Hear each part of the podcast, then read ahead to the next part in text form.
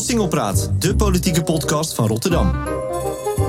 Een samenwerking van Vers Beton en Open Rotterdam. Met in deze serie De Weg naar Den Haag. In aanloop naar de Tweede Kamerverkiezingen blik ik vooruit met Rotterdamse politici die de sprong naar het Binnenhof willen maken. Mijn naam is Ewout Kieviet en ik spreek in deze aflevering met Henry Bontebal van het CDA. Ik denk dat veel Rotterdammers je misschien nog niet kennen. Stel je eens voor, wie ben je? Ik ben dus Henry, ik uh, ben 38 jaar. Ik woon nu ook 38 jaar in Rotterdam. Ik woon 38 jaar op Zuid. Uh, op verschillende plekken gewoond. En uh, ja, samen woon ik met mijn, met mijn gezin, mijn vrouw en twee kinderen in, in Rotterdam-IJsselmonde. Ik ben nu 13 jaar werkzaam in de energiesector. op dit moment bij Netbeheerder Stedin. En al die tijd ook actief geweest voor het CDA. Achter de schermen, voor de schermen. En ja, wil graag de Tweede Kamer in nu. Ja, echt een jongen van Zuid dus? Klopt, ja. ja. En welk deel van Zuid dan? Uh, Rotterdam-IJsselmonde. Oké. Ja, maar ik heb ook in, uh, in, ik ben geboren in Vreewijk en heb in Lombardije gewoond. Uh, en nog op een andere plek, ik heb in Feyenoord ook nog gewoond. Dus ik heb op een heel aantal plekken in, in Rotterdam-Zuid gewoond. En IJsselmonde, dat is, dat is leefbaar city, toch? ja, nog wel, maar dat gaat natuurlijk helemaal veranderen 17 maart. Ja? Dat snap jij. Ja. ja. Een CDA uit de stad. We zien het CDA in Rotterdam eigenlijk steeds kleiner worden. Hè? Nu nog maar twee zetels. Is dat inderdaad toch vooral een plattelandspartij aan het worden?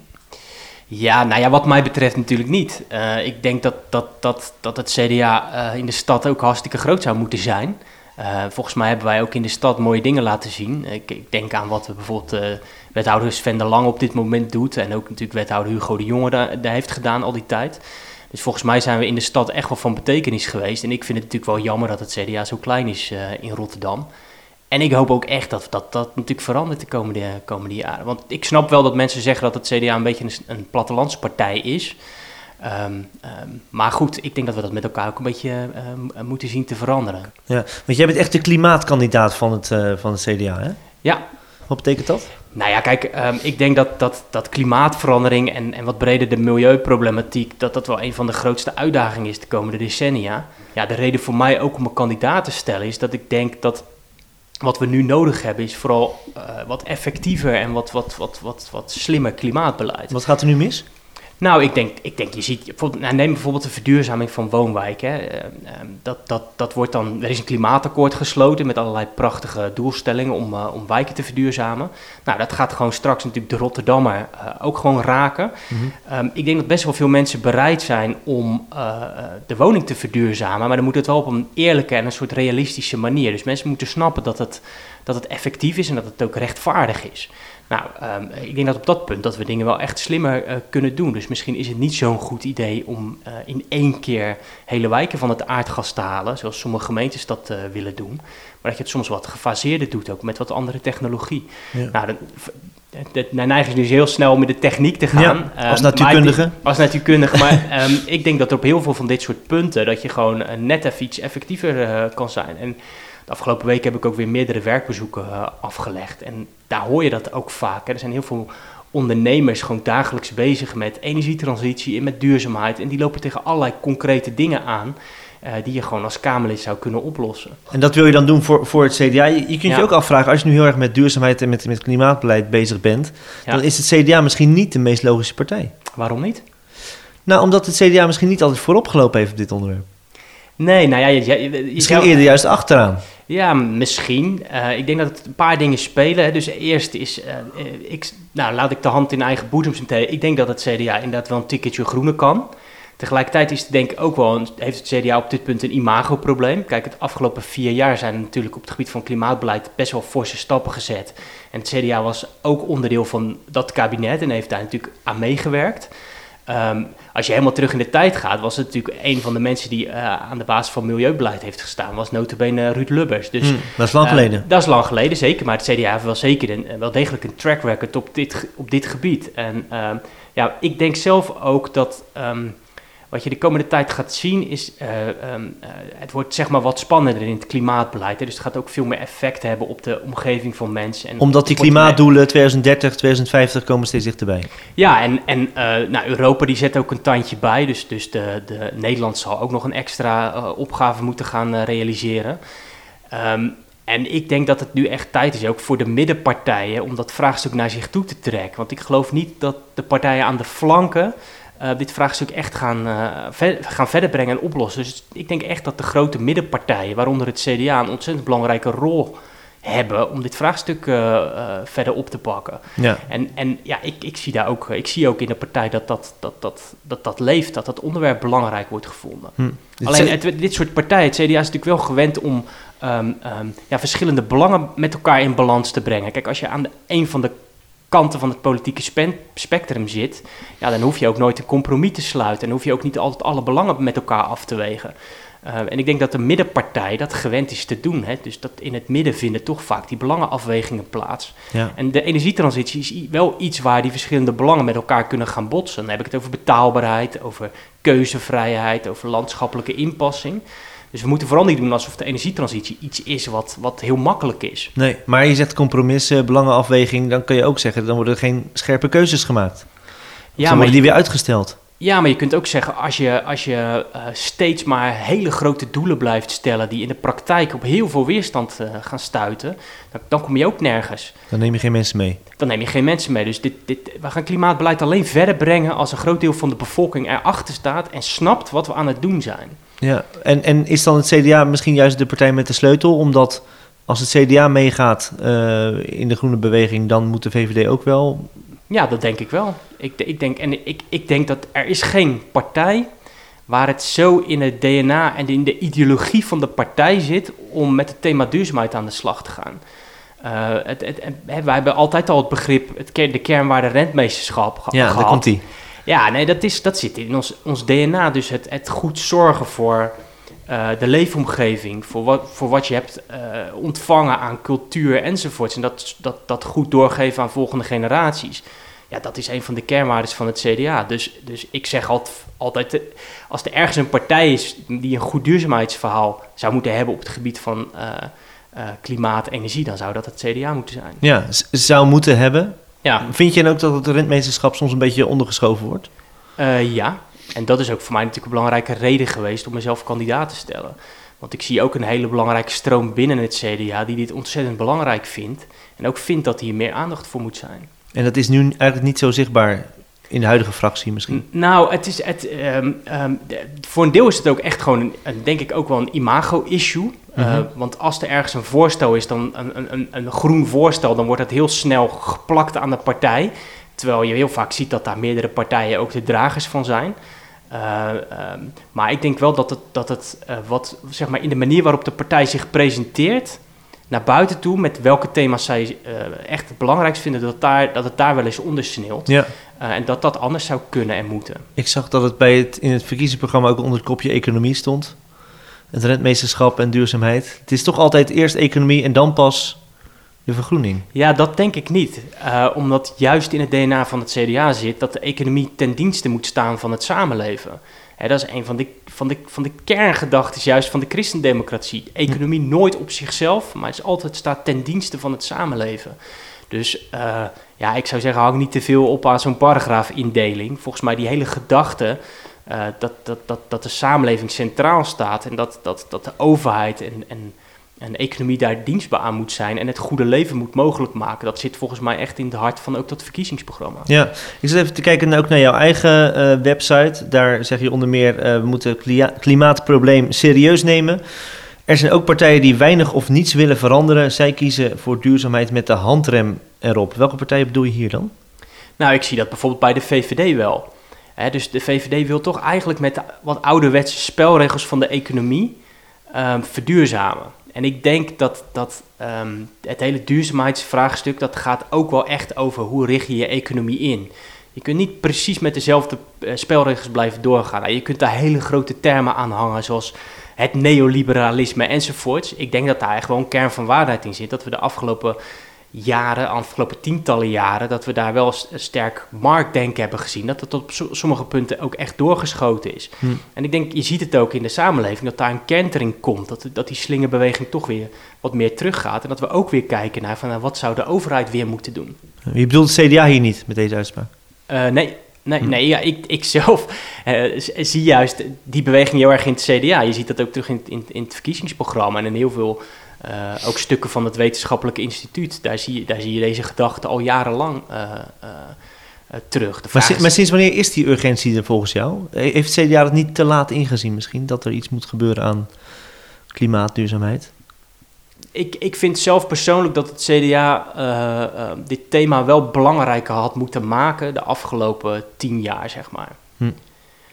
Dus daar, maar dat is voor mij natuurlijk ook een reden geweest om ook, ook om mezelf kandidaat te stellen. Dus er En is ik- nu een andere koers dan de Buma-jaren. Ja, ik denk dat, dat, dat, dat, dat Buma, die, ehm, die zag denk ik terecht de zorg dat als je het niet slim doet, dat het ook heel veel weerstand kan oproepen. Dus denk ik ook wel echt iets veranderd in de, eh, in de beleving van burgers zelf. Hè. Als je naar de burgerperspectieven kijkt van het Sociaal Cultureel Planbureau, daar zie je dus dat de aandacht voor milieu en klimaat gewoon ook heel sterk is toegenomen. Dus het is natuurlijk wel een dun lijntje, want je kunt heel ambitieus klimaatbeleid neerleggen, maar als je je bevolking niet meekrijgt Mhm. en het keert zich tegen je, dan ben je ook gewoon je draagvlak kwijt en dan eh, kun je ook niet verder, zeg maar. Dus ik denk wel dat Buma dat go- goed gezien heeft, dat klimaatbeleid dat echt ook tot maatschappelijke weerstand kan leiden. Ja. Alleen wat ik wel, eh, wat ik wel vind, is dat vaak het meer positieve verhaal van waarom doen we dit, dat dat ontbrak. Hm. Ik heb dat ook de afgelopen jaren wel zien veranderen. En dus Hm. daarom ben ik ook gewoon heel erg hoopvol. En ook Ja. hoopvol over wat het CDA op dit punt kan eh, betekenen. Ja, ja, dus daar is een koersbreuk volgens jou met de afgelopen tien jaar. Ja, om kan het echt een breuk is, ik, ik zie wel echt gewoon accentverschuivingen. En dat zie je ook terug in het verkiezingsprogramma, denk ik. Ja. Dat verkiezingsprogramma is eh, geschreven ehm, eh, toen er nog een andere lijsttrekker was, Ja. Hugo de Jonge. Hoe heb jij die tijd zelf eigenlijk beleefd? Want je kent Hugo de Jonge ook nog vanuit Rotterdam. Ja. Ja, kijk, ik, ik kijk daar natuurlijk niet, eh, zeker niet objectief naar, want ik ben en een CDA en ik, ben, ik ken natuurlijk Hugo ook. Ehm, ja, kijk, eh, ik snap heel goed zijn keuze om, om weg te stappen, omdat het natuurlijk op een gegeven moment gewoon niet meer te doen was. Eh, dat combineren van die twee, twee dingen. Ja, persoonlijk vind ik het natuurlijk gewoon ontzettend rot dat, dat zo iemand die stap opzij moet zetten. Omdat iemand gewoon alles geeft. Hm. Alles geeft voor dat, voor dat ministerschap. Alles geeft ook voor die partij. Eh, eh, en ik vind het da- daarnaast ook de manier waarop hij ehm, zeg maar zijn, zijn, zijn lijsttrekkerschap heeft eh, afgestaan. Dat vind ik ook echt klasse. Hè? Dus, dus, dus de, de manier waarop hij dat gedaan heeft. En, en hij, hij zou heeft ook, ook niet, niet om zich heen geschopt. Of, of, weet je, dat vind ik echt dat vind ik van grote klasse getuigen. Hoe iemand zeg maar, in het belang van de partij dan opzij stapt en zegt: Ja, jongens, die, die trek ik gewoon even niet meer. Ja. Dus dat, daar heb ik echt heel veel respect voor. Ja. Eh, Hebben we ook niet een beetje de vuiligheid van de partijpolitiek gezien daar? Hoe, hoe hij een mes in zijn rug gestoken kreeg? Ja, ik denk dat je dat ook hebt kunnen zien. Eh, eh, ja, ik, en ik vind dat natuurlijk ook moeilijk. Ja. Ja. Dat, en dat schrik je niet af om naar Den Haag te gaan? Eh, soms wel, maar ehm, ja, eh, be the change zou ik zeggen. Hè? Hmm. Dus ik weiger cynisch te zijn over wat politiek kan zijn. En tuurlijk zie ik dat politiek soms heel fel kan zijn. En dat er spelletjes gespeeld worden. dat men- mensen inderdaad een mes in hun rug krijgen. Ehm, maar ik heb zoveel CDA'ers ook ontmoet die volledig oprecht en integer de afgelopen jaren aan allerlei onderwerpen hebben gewerkt. De overgrote meerderheid zit daar eh, op een hele goede manier en integer en in het belang ook van het land en de partij in. En dat heeft me juist ook heel erg gesterkt, al die, al die goede CDA'ers die, eh, die, die, die hard aan het werk zijn. Ja. Dus ehm, ja, eh, ik, ik wil daar gewoon heen gaan en ontzettend mijn best doen. Eh, in het belang van, eh, van het land. En Ja. ja, ja, we- gaan zien of dat lukt. En ik denk dat je. Ik weiger te geloven dat je alleen met ellebogenwerk, ellebogenwerk politicus kan zijn. Dat, Hm. dat, dat vind ik heel erg cynisch. Nu, nu is eh, Wopke Hoekstra, Hoekstra de nieuwe lijsttrekker. Eh, die heeft een heel economisch profiel. Heeft hij ook wel datzelfde groene als wat je onder leiding van Hugo de Jonge zag? Ja, ik denk het eigenlijk wel. Sowieso vind ik, hè, een, een lijsttrekker, die maakt natuurlijk nooit alleen zijn eigen verhaal. Nee. Uiteindelijk pakt hij gewoon ook het verkiezingsprogramma. Mhm. Natuurlijk zet hij daar wel een klein beetje zijn stempel op, maar het blijft gewoon nog steeds hetzelfde verkiezingsprogramma, wat gewoon voor, voor 99% overeind is eh, gebleven. En ook in zijn eerste speech op 23 eh, januari zag je dus dat hij het thema klimaat ook nadrukkelijk naar boven haalde. Hm. Dus hij had het ook over het klimaatakkoord van Parijs en dat we dat ook gewoon moesten halen. Dan misschien niet op de drammerige manier, maar we moesten daar wel ambitie tonen. Dus voor mij was het juist eh, ontzettend mooi om te horen dat hij dat thema er even uithaalde en in zijn speech een plek gaf. Is, is, het, is het CDA, om er toch even op terug te komen, is het daar wel extra ingewikkeld omdat het ook een boerenpartij is? We hebben het met de stikstofcrisis gezien, waar nou ja, het CDA het erg moeilijk vond om, om iets aan eh, de boerensector te doen. Dat ja, dat, maar is het een boerenpartij? Ik, ik, zo wordt het ik- vaak wel geprofileerd. Ja, maar iedereen zegt dat steeds en dat, dat is natuurlijk ook, ook een stuk framing. Hm. Eh, waarom, waarom is het CDA een boerenpartij? Kijk, met zo'n partij als het CDA vertegenwoordig je heel veel groepen. Mhm. Dus ja, ook die boeren. En dat is ook een, ook een sector waar we volgens mij best wel trots op moeten zijn. Ehm, ik zie juist heel vaak dat de Zwarte Piet naar die boeren gaat. Vind ik ook heel onterecht. Eh, de- dus, dus alleen, alleen de partij als het CDA, die vertegenwoordigt wel eh, eh, heel veel groepen. Ja. Dus, dus, dus ook die boeren. Ehm, en sommige partijen die, die vinden het vrij makkelijk om zo'n hele sector in één keer af te schrijven. Mhm. Dat zal het CDA niet doen. Nee. Dus ja, en natuurlijk van oudsher, we zitten in die regio, dus we, zitten, we zijn daar goed vertegenwoordigd. Maar het, het CDA is natuurlijk net zo goed een partij van eh, de, de basisschoolmeester en de politieagent enzovoort. Kijk, als, je maar, als jij een wat kleinere splinterpartij bent, ja, dan heb je toch eh, de- dezelfde soort mensen die allemaal één kant op kijken. Ehm, ja, en dat, die, die typische middenpartijen, die hebben, dat, die hebben natuurlijk een hele grote achterban. En eh, dat is prima, dat is ook interessant, zou ik zeggen. Ja, ja en, en wat, wat betekent het dan als jij straks in die fractie komt met Jacco Geurts, de boer uit Barneveld? Dat gaat best wel verhitte discussies opleveren, of niet? Nou, ik kijk er naar uit zelfs. Nou ja, nee, maar ik, ik ken eh, Jaco natuurlijk ook een beetje, omdat ik, eh, ik heb natuurlijk in de fractie zelf gewerkt in, eh, de periode 2011-2013. Ehm, en het is helemaal niet zo dat, dat Jaco tegen duurzaamheid is. Alleen die kijkt natuurlijk ook naar wat betekent dat voor de agrariër. En die ziet ook mensen met een familiebedrijf waar ze al heel lang aan gewerkt hebben. En die ziet ook dat, dat, dat, dat melkveehouders eh, heel vaak de, gewoon de broek niet op kunnen houden. Omdat er gewoon geen eerlijke prijs voor eh, de producten die ze afleveren wordt betaald. Dus het is ook in die zin goed dat daar ook voor wordt opgekomen. Kijk, in het verkiezingsprogramma van het CDA op het gebied van landbouw staat ook gewoon van dat, dat, ehm, ehm, eh, dat er een bepaalde milieu, dat er langjarige doelen worden gesteld aan de milieugebruiksruimte die er voor een boer is. Dus er staat niet in van we gaan niet verduurzamen of wat dan ook. Nee, ook die sector zal moeten verduurzamen. En dat staat ook gewoon in het verkiezingsprogramma van het CDA. Alleen wat het CDA wel zegt is, we gaan niet zo gemakzuchtig zeggen van, nou, eh, halveer de veestapel, zoals D66 doet. Ik denk dat je dan doel en middel omdraait. Hè, want het doel is dat de, dat de milieu-impact naar beneden gaat. Het doel is niet zozeer dat, dat, dat er de helft minder koeien moeten zijn. Ehm, en dat is wat het CDA volgens mij in zijn programma zet. Van we definiëren langjarige doelen met een bepaalde milieugebruiksruimte. Dus hoeveel mag je uitstoten? En dan laten we het vervolgens aan de ondernemers zelf ook om te bepalen wat voor hun de methodes zijn om dat te bereiken. Dus je geeft meer vrijheid aan nou ja, de ondernemerschap en de creativiteit van een, van een agrariër. Ja. Tegelijkertijd is er natuurlijk wel enige haast geboden met die harde klimaatdoelen die er zijn. Ik las Ja. ook in het programma dat, ehm, eh, dat het CDA wil dat er eh, eh, een burgerraad komt die dan mee mag praten over klimaatplannen. Is die tijd er nog wel? Of vertraagt dat eigenlijk alleen maar? Ja, maar je zou ook andersom kunnen zeggen. Stel dus dat je de burger niet betrekt. Mhm. Wat gebeurt er dan?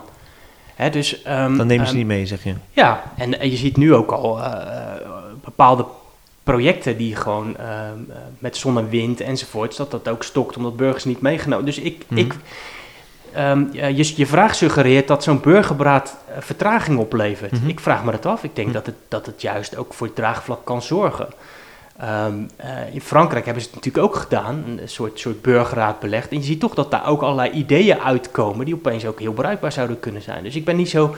zo het burgerberaad moet niet een, een smoes worden om niks te doen. Als je dat bedoelt, daar ben ik het mee eens. Dus met die energietransitie gaan we gewoon door. Maar je kunt wel degelijk ook gewoon eh, een burgerberaad be- eh, eh, gebruiken om te kijken hoeveel draagvlak je maatregelen nou hebben. Ja. Dus meer mensen betrekken. Ja, maar bijvoorbeeld in ons verkiezingsprogramma staat iets over kernenergie.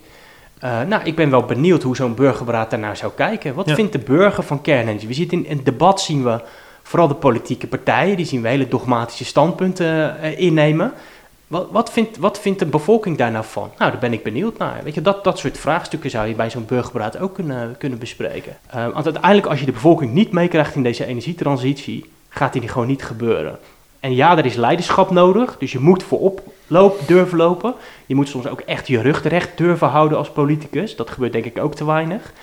Ehm, maar gewoon compleet negeren wat de bevolking ervan vindt, lijkt, me echt heel erg onverstandig. Dat doet links te veel, zeg jij. Vind ik wel, ja. ja. En, en, en, en je ziet toch ook vaak dat verduurzaming daar toch een, een soort elitair feestje blijft. Hm. Terwijl ik denk, ja, je moet, je moet ook voor, uh, nou ja, mijn buurman in Rotterdam, uh, IJsselmonde, moet, het, uh, moet de energietransitie te doen zijn. Het moet hem handelingsperspectief geven. En hij moet, het, hij moet het kunnen begrijpen en kunnen zeggen, nou ja, misschien vind ik het niet leuk dat het me wat kost. Maar we moeten het wel doen en het is wel rechtvaardig. Nou, als we dat kunnen bereiken, dan zijn we denk ik heel erg ver. Ja, ja. Die, je noemde heel even die kerncentrales. Ik las inderdaad uh, de bouw van tenminste twee kerncentrales. Plannen ja. daarvoor maken. Dat is een goed idee? Nou, kijk, we zitten nu niet eens op 14% duurzame energie hè, landelijk. Hm. Um, en nu zie je ook al dat er gewoon uh, in het land af en toe weerstand is tegen zonne-energie- en windenergieprojecten. Qua landschappelijke inpassing enzovoorts. Nou, we hebben nog 86% te gaan. Um, op een gegeven moment, we, we, zitten gewoon in een klein land. We willen ook nog 1 miljoen uh, woningen bouwen. We willen met elkaar ook nog natuur. We willen recreëren. Uh, we, met mobiliteit willen we nog alle, allerlei dingen. Dus er is gewoon schaarste um, aan ruimte in Nederland. En dus met een kerncentrale kun je heel veel elektriciteit op een heel geconcentreerde plek uh, opwekken. Nou, de impact van zon en wind op het landschap is, is best fors. Ik zeg niet dat we dus dat niet moeten doen. Dus laten maar we, gaan het niet halen met alleen zon en wind. Nee, dat denk ik niet. Hè, dus partijen die zeggen uh, niet doen, dan daar, hen daag ik ook uit van kom dan met een goed alternatief. Je kunt niet zomaar zeggen, ja met zon en wind lossen we dit wel even op. Dat is, dat is eigenlijk, vind is ik... dat naïef? Ja, volksvlakkerij, vind ik. Dat is een vorm van populisme, vind ik. Hoe groen wordt dat CDA als, als Henry Bontebal in de Kamer zit? Nou ja, kijk, ik, waar, waar ik heel erg voor pleit is gewoon uh, uh, ambitieus en tegelijkertijd effectief klimaatbeleid. Dus je moet niet zozeer in paniek, lukraak allemaal maatregelen gaan nemen. Je moet daar heel precies kijken van, zijn de instrumenten die ik inzet, gaan die werken? Zijn die kosten effectief? Wat is de impact op de ruimte? Je moet daar dus goed over nadenken. En ook stabiel beleid creëren. Want als bedrijven die willen investeren in verduurzaming ergens een pesthekel aan hebben, dan is het wel aan wispelturig beleid. En dat zien we de afgelopen decennia, afgelopen jaren ook heel erg.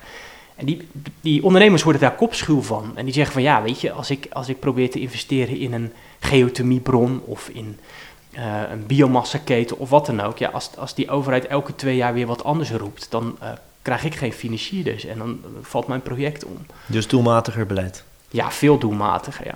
En dat betekent niet zozeer dat je alleen maar naar kosten kijkt. Hè? Dus ik pleit ook juist voor een wat bredere aanpak. Je moet ook kijken naar wat is de ruimtelijke impact ervan. En ook bijvoorbeeld naar van kunnen we het samentrekken met het verdienvermogen van Nederland. Dus kunnen we ook gewoon economisch hier, kunnen we de energietransitie en de economie ook samen nemen. Hm. Want uiteindelijk als je alle grote bedrijven de grens overtreedt, um, ja, dan heb je wel minder CO2-uitstoot in Nederland. De uitstoot heb je dan verplaatst naar andere landen. En vervolgens ben je ook gewoon de hele, je, je economie kwijt en heb je ook, verdien je ook geen geld meer om, uh, om straks de verduurzaming te betalen. Singelpraat is een samenwerking van lokale omroep Open Rotterdam en online tijdschrift Vers Beton. Ben je fan van deze podcast over de Rotterdamse politiek? En wil je dat we dit kunnen blijven maken? Word dan supporter van Vers Beton, volg Open Rotterdam of deel deze podcast.